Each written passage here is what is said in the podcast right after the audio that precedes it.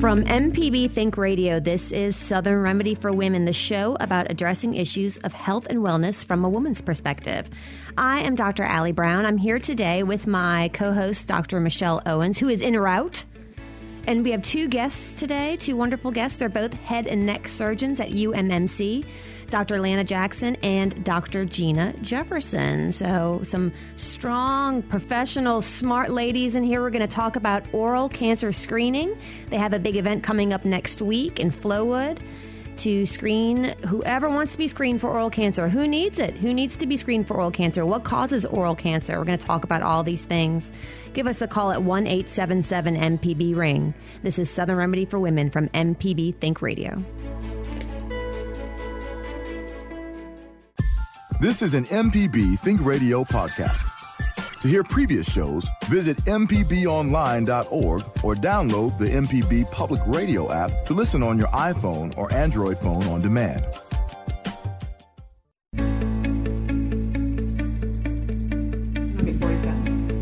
From MPB Think Radio, this is Southern Remedy for Women, the show all about addressing health and wellness from a woman's perspective. Oh my gosh, Owens is over there cutting up already with her vocal fry.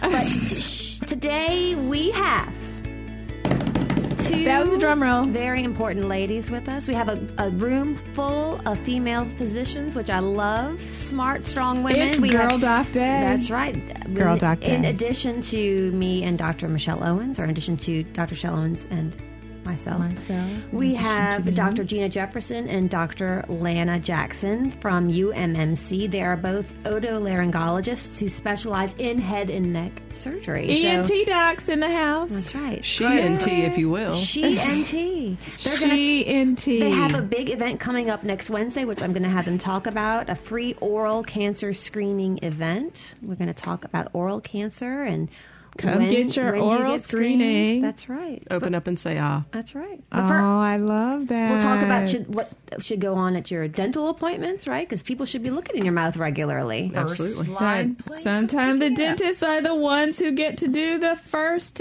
examination. That's right. that. You should look in your own mouth. You know, I did that this morning. I've been I've been doing a little scratchy throat thing. You know, so I It's that had to look, I had to look in my own mouth today. And what did you see? Um, I saw some tonsils. I still got them. They're back there. I have mine too. Mine too. I don't. Oh. However, you can actually be instructed on how to perform your own oral exam. Yeah, but you have to use your fingers, don't you? Well, it's very simple. If you visit the Oral Head and Neck Cancer Awareness site, Okay, well, let's first talk about No. who, who you guys are. So, Oh. Dr. Jefferson, will you tell us a little bit about yourself? And then we're going to get right into the Well, oral and cancer. Dr. Vin- and then Dr. Jackson. Well, right. I'm starting with? Jefferson. She's closer to me. The two presidents, the two dead presidents. we are that. Jefferson and Jackson. We're I essentially interchangeable. So We're the same person. And they work as a team, and we'll talk about how you guys function together as a clinical team. I'm which is frequently awesome. called Dr. Jackson. Well, So- it's bad. You used to be called Dr. Owen, so see, things are getting better. They're looking up for you. All right, Dr. Jefferson, tell us about yourself. Where are you from? Tell us about your training. Gina Jefferson from Cleveland, Ohio. Originally, I am Go a LeBron. Oh, No, or not anymore. Not. LA. Sorry. head and neck surgical oncologist at the University of Mississippi, specializing in treating patients with tumors of the head and neck region. Um, I also do microvascular reconstruction to put people back together after Dr. Jackson removes their cancer. So, you guys work as a team. Dr. Jackson, you're a Mississippian. I am. Grew up in Meridian. Oh, Homegirl here. 20 East. Yeah, girl. Go 20 East. I've lived on I 20 most of my life, just different places. The I 20 corridor. Yeah, and for sure. The Birmingham girl gets all nostalgic. You were like my halfway point between, you know. There you go. Um, so yeah, from Mississippi, I trained, uh, went to medical school here at UMC, and trained at uh, the Medical College of Georgia in Augusta, Georgia. Then made my way back here, and Dr. Jefferson was here before me, and then left, and then came back, and now we're like the the power couple. Oh, how cute. And for the folks at home, they are a fantastic team. They really are. Dr. Awesome. Jackson does a lot of the large resections, and then Dr. Jefferson literally comes back and puts the patient back together. She said that before, kind of in jest, but that's actually what she does. Um, unfortunately, Yeah. with a lot of these advanced head and neck cancers, there's a large deficit, a, a void left where the cancer is resected, and in order to be functional. uh, we need these microvascular specialists like Dr. Jefferson to help um, replace bone and soft tissue that's been taken out by folks like Dr. Jackson. So they really are very uh, a team that works very closely together to provide for the best outcomes for our patients. But we want to talk about screening because it would be a lot better if we could catch these cancers earlier before these types of radical surgeries have to take place, right? You'd like to be put out of business, I would imagine. I'd like to have a reason there's to an retire. awkward silence. reason to retire. so first, let's plug your event. It's next Wednesday, right? Yes. Yes. So what is April the 10th. event? Your event? Mm-hmm. Is this the Dead President's event? What event is this? Every year, there's a National Oral Head and Neck Cancer Awareness Month, and then there's a specific week where across the country, various people, healthcare providers, provide some kind of educational event or free screening or fundraising um, endeavor to help the cause of ho- head and neck cancer.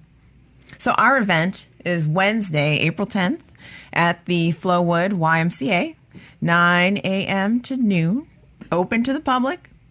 Um, It's free free. of It's charge. free. 10 minutes of your time. okay, so it's free. it takes minutes? only 10 minutes. It's in a convenient location for many people. What's the reason not to come, right? Should they be afraid? Is it going to hurt? No.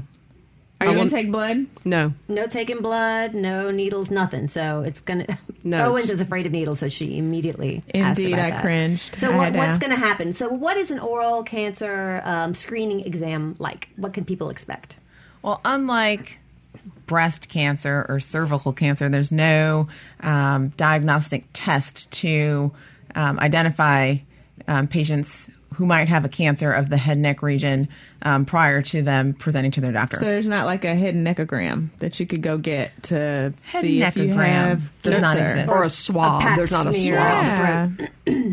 Exactly. So basically, it's a physical examination of the mouth, throat, and neck, um, where we are looking for any lesion that might be concerning, and we would recommend a biopsy. So really, it's so the screening is just making sure that t- somebody takes a real good close look for anything that looks unusual or abnormal. That's correct. Exactly. So under the tongue, down in the cheeks, by the gums. It actually takes a good bit of work to get a good look inside your mouth, right? There's a lot of uh, little spots that things can be hiding. Exactly. But again, you can actually be taught how to do that yourself. That's great. Move the tongue around. Put your finger in there. You want to feel, um, you know, tumors, things that um, are abnormal don't feel the same as normal tissue.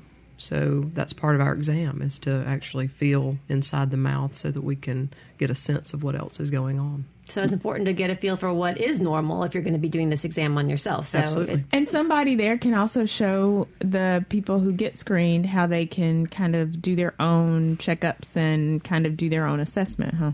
Precisely. We'll also have pamphlets that have a step by step pictorial of how to do that that you can leave with. And who should be screened for oral cancer? Who are the most uh, applicable populations that should probably really make it a point to show up at the screening? Sure. So, head and neck cancer, um, while it is not the top of the list of cancers that occur um, in the United States, it is about the fourth most common I'd cancer. say that's pretty significant. So, um, there are two very large risk factors. The primary risk factor is tobacco use, Okay. and tobacco in any form, Okay, so that's not just smoking, right? not just smoking. tobacco in any form. So the chew, snuff counts too, huh? Snuff counts. dip, all of it. Mm-hmm. Snuff counts, counts. all of that. So any kind of tobacco. Yeah, pipe smoker, cigar Pipes. smoker, cigarette smoker, snuff, dip, all of it. Okay. So think about coming to this event if you currently or have a history of using tobacco. And also heavy or frequent alcohol use. Those Okay. are our 2 Let's big. define that. Those are our two big risk factors, and they are not additive. So if you are someone who is a heavy smoker and a heavy drinker, then it is a multiplier. So, Oh, so doing it is- both. doing both makes Exponential. is a huge increase in your risk. And a lot of people, um, they talk about, oh, I only smoke when I'm drinking. So those two things tend to go together, Ah. right? So Yeah. yeah. So it, it's how about age ranges? What age do you recommend folks get screened? Well, most of our patients are over 50.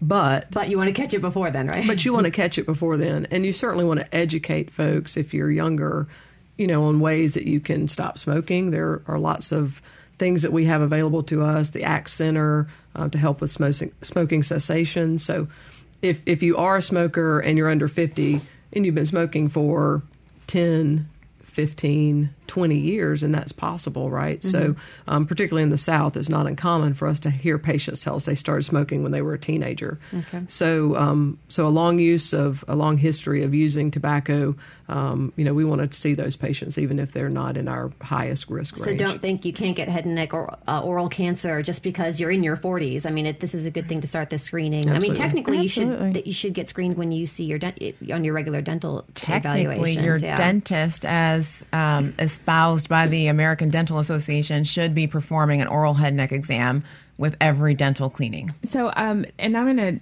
make sure everybody knows our phone lines are, are wide open and we are taking your calls today. So, um, if you have a question or a comment, please give us a call. Um, oh, and we are getting ready to take our first break of the hour. But um, when we come back, we can talk about that a little bit because there may be some folks who once you heard once you heard that, hey, I go to the dentist twice a twice a year, so I might not even need to be screened um, because I'm getting that screening twice a year. So we'll talk about that and a little bit more coming up next on Southern Remedy for Women here on MPB Think Radio.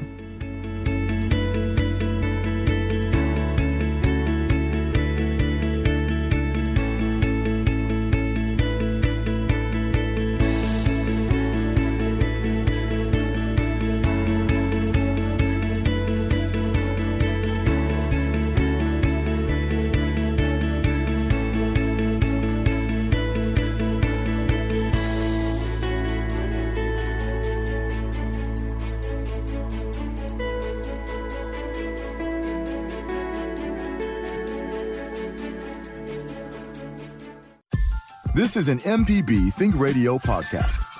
To hear previous shows, visit MPBOnline.org or download the MPB Public Radio app to listen on your iPhone or Android phone on demand.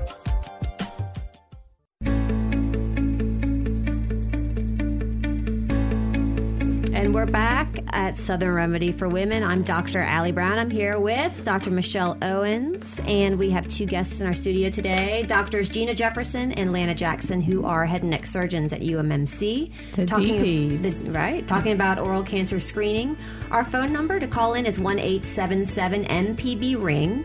That's 1 672 7464. You can also email us at women on mpbonline.org. We have two callers on the line right now. We're going to go ahead and start and go with Harry, who's calling us from Vidalia, Louisiana, home of the onion. hey, Harry. Good morning. Good morning. What's I your have? Yeah. I have a, a better term called a I'm calling it a lesion on uh, my lower lip. It's not painful. Uh, it's not too unsightly, but uh, I just was concerned what steps I should take, if any, to see if it's cancerous or not. So, Harry, how long has that been there? Probably about six months. So, I have a rule of thumb: if something hadn't gone away in two weeks, uh, it gets a biopsy. So, most things that sores that occur in our mouths will heal within a period of two weeks if they are not something concerning. So, if, if you've had something for six months, and even though it hasn't changed very much, um, it deserves a biopsy. So, um, there are probably multiple healthcare providers that could do that for you. Certainly, an, an otolaryngologist or an ENT doctor can do it. He says it's on his lip. So like there's so there are lots of doctors who can do biopsies. But, you know, I I even I'm a surgeon and I probably wouldn't biopsy a person's lip. So is there so you said that because sometimes people need a referral to get to an ENT, Sure. correct? So how might if that was the concern, how could a person like say Harry's hurt us and he says these great ENT doctors have told me this thing needs a biopsy, who's the most appropriate person or what's the best pathway for him? If he has a primary care doctor, I would go to my primary care doctor and show him that lesion, express your concerns, and I suspect he will get you to the right person. Or she will get you to the right person. Should that be to a dermatologist or to an oncologist? So I, of course, I'm going to be biased. I'm going to tell you you need to see an ENT. Is it on the inside of your lip or on the outside of your lip, on the skin? Out, outside. You could also see a dermatologist. Yeah, if you have a dermatologist you have a relationship with, that would be fine. But you know, we've got the ENTs in the studio; they're saying to go see an ENT. so, but uh, either But way, either one would be appropriate, I think, and Yeah. both groups would at least have the skill set to be able to assess your lesion and determine the next uh, best steps. But you definitely should go see somebody about it, Harry. All right. Harry, six months too long, man. if, if, if it's cancerous, what kind of treatment can you have on on a lip on the outside like that? It all depends on the extent of the lesion.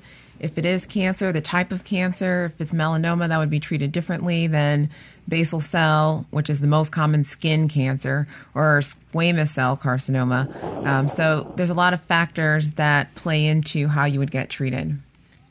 But I mean, it doesn't necessarily mean that it is, but I think the most important thing is making sure that it's not, Harry, because there are lots of other things that it possibly could be um, that wouldn't even take you down that road, but you will never know what the most appropriate treatment is until you figure out exactly what's going on there. And if it does have to come off, if it has to be, you know, surgically taken off, better to do it while it's small.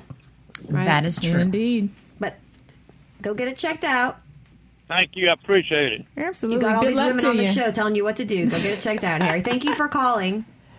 All right, we're going to stay on the phone lines next and go to Walter, who's calling from Oxford. Hey, Walter. Uh, hello. Good morning. You have a question about oral cancer? Well, I have a brother-in-law who was diagnosed with tonsil cancer, and uh, didn't realize that he even had his tonsils, which I understand that quite a few people do still keep them. But um, it's uh, gotten pretty bad in, into his lymph nodes now, and um, they luckily did not have to have a resection that uh, chemo is going to, to work. It had not spread very far from the lymph nodes. But it was curious to me, or interesting to find out, uh, that this type cancer is usually caused from oral sex, and that HPV uh, is the issue with it. Uh, could you expound on that a little bit? There are a subset of patients who develop oropharyngeal, which is the throat or part of the throat cancer that is associated with human papillomavirus. And it is indeed related to oral sex history. So that's that same virus that causes cervical cancer, correct? That's, correct. Which is why we talk about sexually transmitted diseases that can lead to cancer. And when we're talking about that, it's it's the HPV that we're talking about. So really, you could be a non-smoker and get this type of cancer. So don't think that you can't get cancer of the, the throat because you never smoked or drank, right? That's correct. So HPV related tumors are more common in white men, non smokers. That is who is at highest risk. They are four more times likely than a woman to get that type of a cancer. and younger than the typical head and neck cancer patient. Most of our patients are actually over the age of 50, but you can have oropharyngeal associated with human papillomavirus cancer younger than age 50. That age ranges um, around 35 to 55, so it starts much younger. Yeah, so this HPV um, infection is something that we really didn't talk about, but um, when we're talking about things that increase your risk, but um, and it, and I think it's because it's such a benign virus initially, or it can be um, acquired in a very benign way. You don't necessarily know that you've been infected with the HPV virus. Um, and it is, though, however, listed as the most common sexually transmitted virus. Um, so, and when you think of all the other things that you can get from sexual interactions, um, HPV is the most commonly transmitted um, viral infection uh, as a result of sex, whether it's oral or um, penetration of some sort. Correct. Walter, does that answer your questions, or do you have any other questions? No, it, uh, it, it helps a lot. Thanks. And thanks for bringing it up because that can be a little bit taboo sometimes. So we appreciate your call. Yeah, We were gonna, absolutely. we were going to bring it up at some point, but And we were trying to figure out a way to kind of ease into that conversation, and you just like you threw the softball up in the air. We had to swing for it. Well, I hope it helps someone. Indeed. Thank- Thanks so much. thank you, Walter. I'm sure it will. The number to call in is one eight seven seven MPB ring. That's one eight seven seven six seven two seven four six four. Or you can email us at women at mpbonline.org. Our phone lines are currently open. I'm wiping my forehead on that one, so we got past that already. Yeah, like I mean, we'll circle back around, but it's never, you know, one time No, through but, that. But I think that's interesting because there's so many times when we have conversations with people, and there's a lot of hesitation. There's been way more information and promotion about the human papillomavirus. We've expanded what we knew about the virus. Now, some of the stuff's been the same old story, right? We've known for a long time that it was um, that certain subtypes of the virus caused or contributed to cancer, definitely increased risk in people, especially in those women, like for example, immunocompromised people and other folks who are high risk. Then that increases their risk even more. Um, but now, as we've learned about many different subtypes and be able to see how much this virus actually contributes to cancer, I think it's been um, a really big advancement, not only just by the technology of being able to determine that, um, but the other pieces in being able to find targeted ways to address the preventive side. Um, and so but the other part is having the conversations about you know how how people actually how it gets from one person to the next And- awareness, right? yeah and and for people to really know that that that is even a risk factor and that's kind of something that we don't really talk about That's right. in the same way All right, going back to the phone lines, we have Susan who's calling us from Meridian, home of Lana Jackson. There you go. Lana's homegirl. Hey, Susan. Do you know Dr. Jackson? Good morning. Good morning. Uh, my question is I have a small place down on the inside of my cheek toward my gum that is about the size of the end of a Q tip. And uh, two different dentists that I have used for long periods of time have both said that it is a varicose vein. And uh, it, it has not gotten any larger. It really doesn't seem to change, but it is noticeable. It's it's purplish and, and bluish uh, in color. And I would just wonder what you all would say about this. So those those are pretty common. Uh, and I would have called it a venous lake, a little a little small uh, vein that had gotten dilated in the mouth. They are typically benign, and I don't normally treat them unless they're really bothering someone. Um, but I would, you know, without seeing it, I would agree with your your dentist on on their on their recommendation and their assessment of that. All right. Well, thank you so very much. Absolutely. thank you so much for your call Thanks, Susan. Bye bye. So we're having some people call that are very aware of changes going on in their mouths. What are some early signs of oral cancer? What are some things that folks should be looking for in their mouths? Anyone who has a one-sided ear pain that's constant, that's not normal for an adult. Well, that's and that's very interesting because I don't think a lot of people would necessarily equate that with a potential oral cancer. So one-sided Absolutely. ear pain. That this is very. I think that's a very useful thing to let our listeners know about. it's mind-blowing actually Yeah. who knew like I, I, I don't know. It, it was kind of a surprise to me. So, Yeah, one so my- my because you would think something's wrong with my ear. Right Which is what most people think, and or and sometimes it may be. You may take antibiotics. You might do something else for it, and it's still hurting. Right. So the explanation I give the patients is it's just like if you were having a heart attack and your shoulder hurts, right? So you're told, oh, this is referred pain. The same is true with ear pain and and uh, oropharyngeal or or other types of head neck cancer. So there is a shared nerve. And so when you have a place in your throat that is irritated by a tumor or an infection, or, you know, sometimes when you have a, a tonsillitis, you may have ear pain with that. Um, it's not necessarily because you're also having an ear infection, but that you're you're having that referred pain from that, that source that So uh, if you're having some persistent pain like that, have a look inside your mouth, absolutely. or go see. You know, if it doesn't go away, you know, see your doctor about it. Okay. What else? Non-healing sore or ulcer inside of your mouth. Okay. Like we So it looks a- like a little crater. And, And it doesn't go away. oftentimes patients will have antibiotics, then they'll have another round of antibiotics, and the thing's still there. It needs to be evaluated and biopsied. Now we all get little ulcers in our mouths from time to time, right? What, what are some? I, I, one that doesn't go away within, and you said a couple of weeks. couple is kind weeks, of your two to your three rule weeks. If it's not getting better or gone, then you need to have someone look at that. What about pain versus not being painful? Because a lot of times when I get those little aphthous ulcers, they hurt. So does oh, cancer Oh, usually hurt hurt? Cancer usually hurts. Okay, so it being So that's a little different it- because sometimes, like for example, when we talk about breast cancer, That's right. We usually tell people most of the time breast cancer doesn't hurt. So this is a little different when you're talking about stuff that's in your mouth or in the head and neck. It tends to be So it varies by region, but since the mouth or the oral cavity is the most common subsite that's affected by head and neck cancer, usually a lesion of your tongue is going to bother you. You eat, you drink. Mm. Anytime you swallow or speak, you might accidentally irritate it. So it's going to be involved in your everyday functioning. It's going to be uncomfortable. Yeah, and I mean, if you think about even when you have those little ulcers and say you Ooh, eat something hurt. salty, like they already hurt, and then you eat something salty or something like that, and it's like, oh my gosh, it's the worst thing ever. So, um, yeah, I could see how that happens.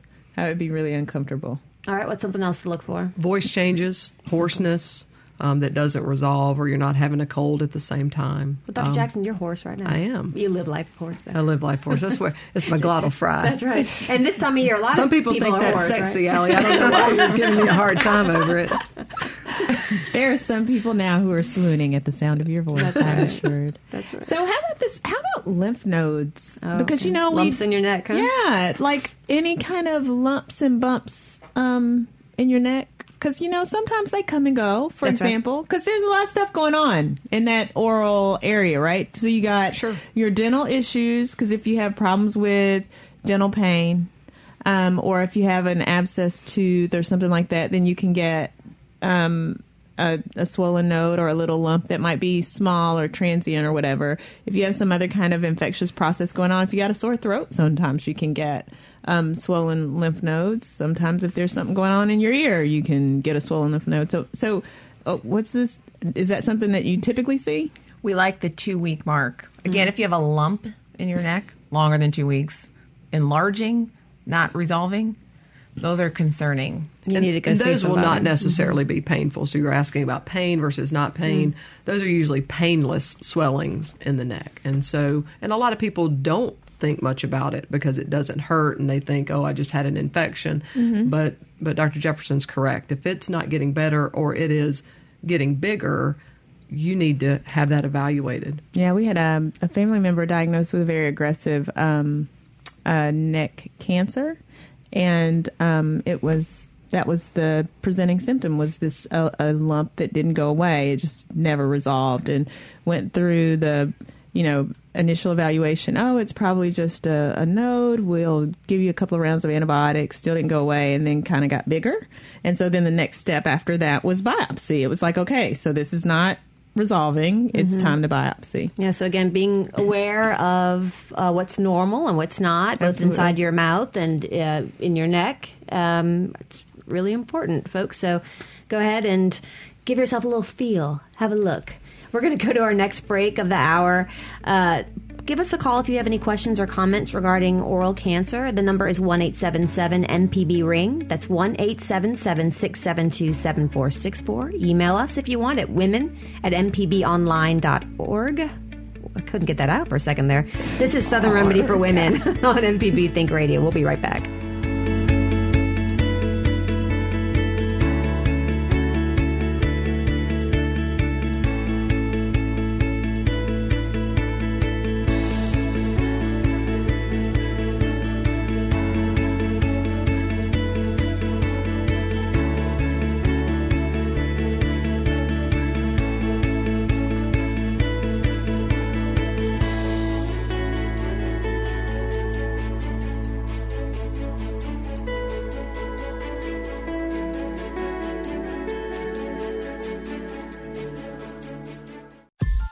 Is an MPB Think Radio podcast. To hear previous shows, visit MPBOnline.org or download the MPB Public Radio app to listen on your iPhone or Android phone on demand.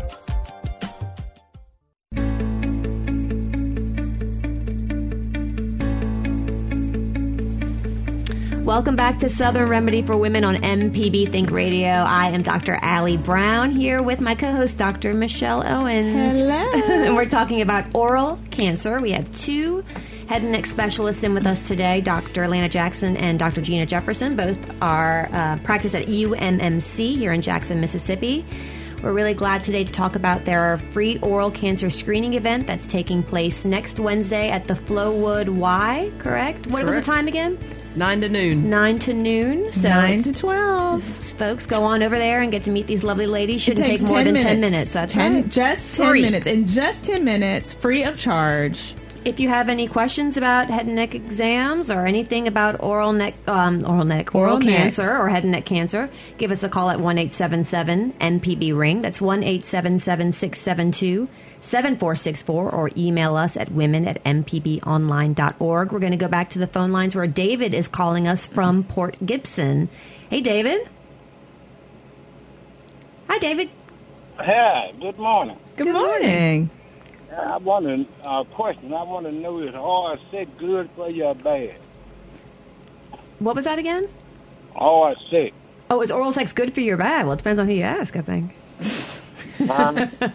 well, do you want to take this question, Dr. Jackson? You're looking at me. And turning red. She's actually turning. She's blushing. you have made. You've made Dr. Jackson blush. There's no way that that doesn't happen. No one embarrasses me. Um, so I don't think that's the right question, whether it's good or bad. Um, what I would tell you is that it has risk factors, particularly if you have multiple sexual partners. So the risk increases the more sexual partners you have. Um, if you are in a long term relationship with someone, you're probably passing a lot more than HPV around. So I wouldn't change any of my sexual practices with my partner. And if you are a person who in, who is not in a long term committed relationship and still chooses to um, have oral sex or or participate in those kinds of activities, then you still have the opportunity to engage with barrier methods and other kinds of ways to prevent transmission, not only of HPV, but to prevent transmission of other viruses and infections because um, any sexual activity has the potential, if it is unprotected or if there's no barrier, to transmit um, infections, whether it's bacterial, viral, or other. So just be mindful that the concept of making those decisions wisely and trying to put protection of yourself and your partner at the forefront is always the best option. Thanks for your call, David. All right, going back to what we were talking about for our cancer screening and some early uh, signs of cancer. We talked about the ear pain. We talked about uh, ulcer in your mouth that doesn't heal after two weeks. Could be painful, could be not. That doesn't. It's not super relevant. Um, we talked about lumps in your neck, changes in your voice, being hoarse if you're not hoarse all the time, like Dr. Jackson. But so We're going there again. no. But so, what are some what are some others? What are some others? um, difficulty swallowing, Okay, pain, pain when you swallow. swallowing. And we all get that from time to time, Sure. right? When you get a sore throat and it hurts to swallow. Sure. So what are so is this a two week kind of rule again? is. I, I think that's a it's a two to three week rule. If Mm-hmm. if things are getting worse, they're not getting better. If you're if it hurts to swallow and you know four weeks later you've lost twenty five pounds and Mm-hmm. You know and and that's it's not a normal state for you. You're not not otherwise wi- ill, right? So Mm-hmm. you you haven't had another illness. There's no other reason. You know, you just need to have that investigated. What else could be going on? that especially be that weight loss, right? I know a lot of your patients do experience a Sure. good bit of weight loss, and it seems like, you know, when you're looking at it from the outside, like, wow, how can you lose that much weight and sort of not be worried about it? But it happens all the time. Sure. That folks will come in, and before they know it, they've just lost a, a ton of weight, and that's not normal. That's right. So what about if you have um what if you get like Bell's palsy? Do you have Bell's palsy present as like a, a symptom of does that ma- does it, do people who get Bell's Bell's palsy yes Bell's palsy is a they diagnosis of exclusion. so do they need to be concerned about cancer if they have Bell's palsy or symptoms that might yes. okay So that's related to the nerve that moves and controls the muscles of your mouth called or your face called the facial nerve. Um, and your saliva gland called the parotid is what that nerve travels through. So you could have a malignancy arising from your parotid gland, causing the nerve not to function properly, or you could have a tumor arising elsewhere in the body spread to the parotid gland and also affect the facial nerve function. So, no doctor should diagnose Bell's palsy without doing some type of evaluation, Evaluation. which typically involves an imaging study to rule that out. Okay, well, awesome. That that's really helpful, and it's interesting because that's something that I see a lot in my pregnant patients. Mm-hmm. It's not uncommon. We pregnant women get a lot of like nerve inflammation and other kinds of symptoms, so they, they can often see worsening carpal tunnel associated with their pregnancy. But um, it's quite uh, common to see a lot. We see a lot of Bell's palsy too. Um, but knowing that that's an important part, like that it is a diagnosis of exclusion, you need to make sure that you've ruled out some of the other things that can also cause those symptoms is really important. Going back to the phones, we have Jeannie who's calling from Bay Springs. Good morning, Jeannie. Good morning. Jeannie right? Is that the right name? That is it. Okay, I didn't know the spelling. Uh, I just want to make sure I'm giving you proper credit. Well, what's your question, Jeannie? I have a couple of comments. One, my jaw used to go out of whack all the time. You know, it would, it would, when I was chewing or you know chewing gum or eating, it would, it was driving me crazy. And I told my dentist about it. He put, he gave me a splint. He made one, and I wear it at night, and since and no problems. Just right away, it was better. Okay. So is that something that's that you guys see from time to time? So you can have ear pain or jaw pain Mm-hmm. from inflammation around the joint. So that's the t- uh, the temporomandibular joint. So that is- TMJ. TMJ. Yeah, people talk That's about that a everybody lot. talks about. and so a, a splint is a common treatment for that, so that you're relieving pressure off of that joint, along with maybe anti-inflammatory medications and Mm-hmm. a soft diet to decrease chewing, and uh, so that is some. It is another cause of ear or jaw pain, and so it's something that we always evaluate. but not something that necessarily increases your risk for cancer. Correct. But you went and had that that pain evaluated and were found not to have a lesion, but were found to have that that TMJ pain, right, Jeannie? Yes. Okay. Well, that's good. Thing, uh, I had it's so odd. I was going to ask you about that lump I have right underneath my ear and my down my jawline, but you answered my question. It's crazy because I was it was getting it was like I felt it, and then a week later it's smaller. So you're saying two weeks, and it's it's going down. So I'll just keep That seems like it is going in the right direction. Exactly. But the reason I'm actually calling you is about snoring. I, I snore and I want some help with that. And I've had the sleep study done, and the, I passed that. They didn't say that I was, you know, needed the CPAP, but I just want to know. And by the way, it was you are having a great show, and I'm learning a great deal uh, from this show, and I appreciate y'all. But the snoring, is there some extra? What, I bought one of those devices that cost like a hundred bucks, and I couldn't wear the thing; it hurt so bad. So um, I don't know what to do. What? are there exercises that would help? I think that's actually a good question because there are some ENT solutions sometimes. We actually just had an ENT on a couple weeks ago that talked about sleep studies and things like that. These ladies do a lot more on the on the, the cancer surgery side. But do you guys have any comments for Jeannie to talk about um, snoring exercises that or she might be able to do to help alleviate. she had a she had a good sleep study, so well, that's no- good. so so no no exercises that I'm aware of. However, there are some other surgical procedures that can be done to improve snoring, depending on what the source of obstruction Your is. So if it's your uvula, um, The back of your throat. That's the little thing that hangs down, the little punching bag that hangs down the back of your throat. Yeah. It's a very scientific. Um, so there are some explanation for it. procedures that can be done on the palate that can improve snoring. Also, na- some nasal surgeries, septal surgeries to improve airflow through the nose that can decrease snoring. So um, if you have a primary care physician, uh, they may be able to refer you to an otolaryngologist who specializes in sleep surgery. Um, ours here in Jackson is Dr. Andrea Lewis. She's one of our partners. I'll put a plug in for her. Um, and she is a uh, sleep fellowship trained um, otolaryngologist and certainly could evaluate you and help you out. Any other? But is there anything about the like laxity in your neck muscles or your facial muscles that could be changed or improved in order to help with that? Dr. Owens, are you asking about cosmetic surgery to improve your sleep? No, not at all. I, I sleep pretty I'll sign up for that. I, I sleep pretty anyway, so I was just no. But she had specifically asked about exercise. I think the the piece that I was hearing at least was that she might have been interested in some non-surgical interventions or she may have been decided not to be a surgical candidate. So in the absence of surgical options, is there anything else that could be done? That was all. Maybe a breathe right strip. Yeah. Oh, okay. Yeah. That kind of open up opens the nasal up. Yeah, open things up. Well, thanks so much for your Thanks call, for your Jeannie. call, really Jeannie. appreciate it. Who was that doctor? Uh, Andrea Lewis. Andrea Lewis. That's Thank right. you At UMMC. All right. Thank you, Jeannie. Good luck to you. Bye bye. Thank you.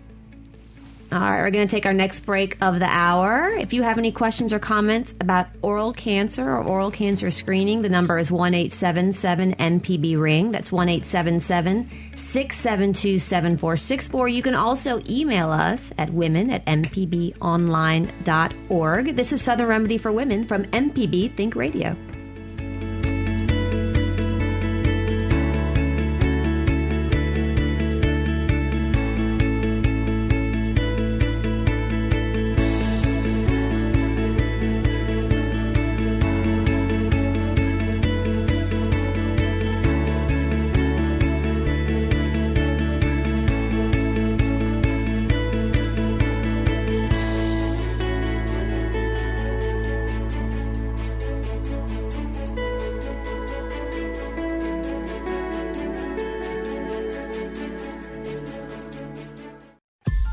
This is an MPB Think Radio podcast. To hear previous shows, visit MPBOnline.org or download the MPB Public Radio app to listen on your iPhone or Android phone on demand.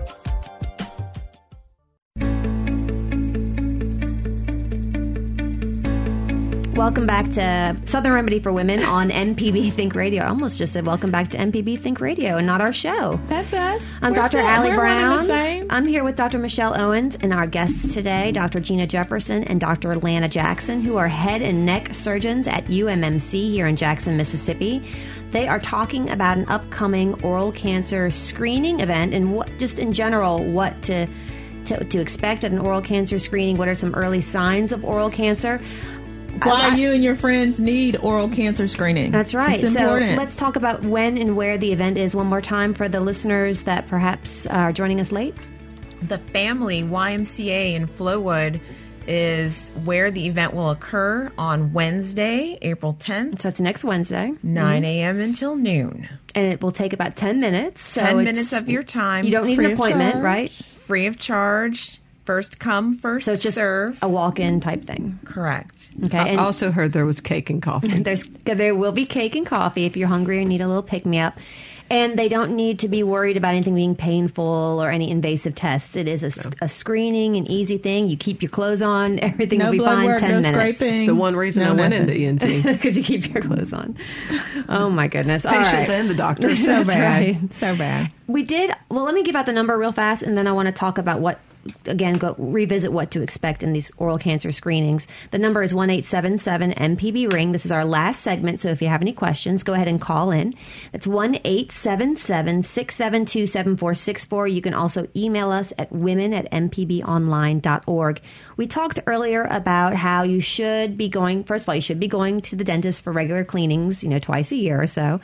And then when you're there, your dentist should be doing um, oral cancer screening or just an evaluation of your oral cavity. It, what does that entail? So we know if that happened to us or not. Like, we just assume probably that they're looking in our mouth that they're going to get to see everything. But like we talked about earlier, there are lots of little crevices and things like that. So, what should we expect to experience in a thorough oral examination? Not one you get in school, but one at the dentist. So it can be your dentist or the dental hygienist performing the exam, but typically um, they will manipulate your tongue, whether that's using their fingers digitally or grasping your tongue, usually with a four by four piece of gauze, is how my dentist does the exam. Moves my tongue around, palpates it, looking for any abnormal um, contour of the tongue, lesion of the tongue, ulcer of the tongue, and moving the tongue around also allows him or her to evaluate the back of your throat, the sides of the inside of your cheeks on both sides, and of course your teeth, your dentition, and the lining that surrounds your teeth So, really, in order to see kind of the recesses or the crevices, kind of where your cheek is smushed up against your, your, your mouth there, they have to get their fingers in and really run them along the inside and spread your buccal uh, mucosa or your cheek mucosa open to see really what's down in there. So if you're not ex- experiencing that during your dental exams, then folks, you're not having a thorough oral cancer screening and you should consider coming to the screening event next week or just asking your dentist, you know, could you make sure that you do a thorough uh, oral uh, screening exam, you know, today or something like yeah, that. Yeah, and I think it's also important. We talked about things that are um, big risk factors. Um, we talked about like a, a, viral etiology with the human papillomavirus, and also about um, exposure to all types of tobacco as well as alcohol use. And I think it's really important because I think sometimes I, I know the, the, the smokers in our listening audience are kind of like rolling their eyes. They're like, yeah, because smoking is kind of treated as like the root of all evil, and there's so many things that it's linked to.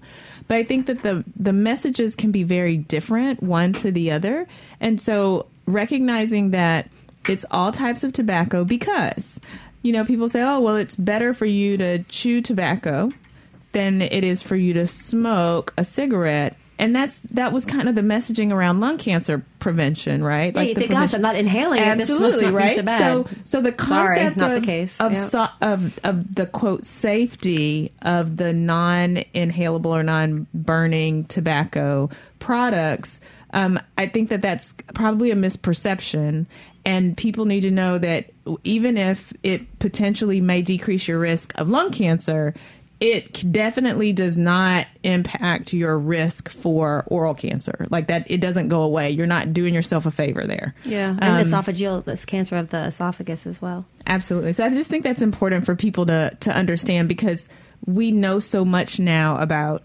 um, about cancer and and its origins. There's still a lot more we don't, but I think that sometimes those messages can kind of get muddled or mushed up and people may mistake or transpose, you know, one message and think that that means something across the board when it actually yeah. may be very disease specific. That's a good point. We, yeah. we only have a couple more minutes. Um, what about folks who are, have things like dentures or these oral appliances? Um, are there any special considerations for those patients? Well, so when we were talking about different um, signs and symptoms of oral cancer, so you know, loose dentition. You know, if your, your teeth, teeth, are, moving, that shouldn't happen when you're an adult, right? Yeah. Normally, when you're an adult, um, if you wear a denture and the denture doesn't fit like it had been fitting, so that's something that you should be aware of because that could be because something is growing in your mouth that is making that malpositioned. Mm-hmm. So that you, can also be a risk factor having a poor fitting denture absolutely. because it's constant irritation of the lining. It's rubbing. Mm-hmm. Oh. Also, if you are a smokeless tobacco user and you have a denture, those products and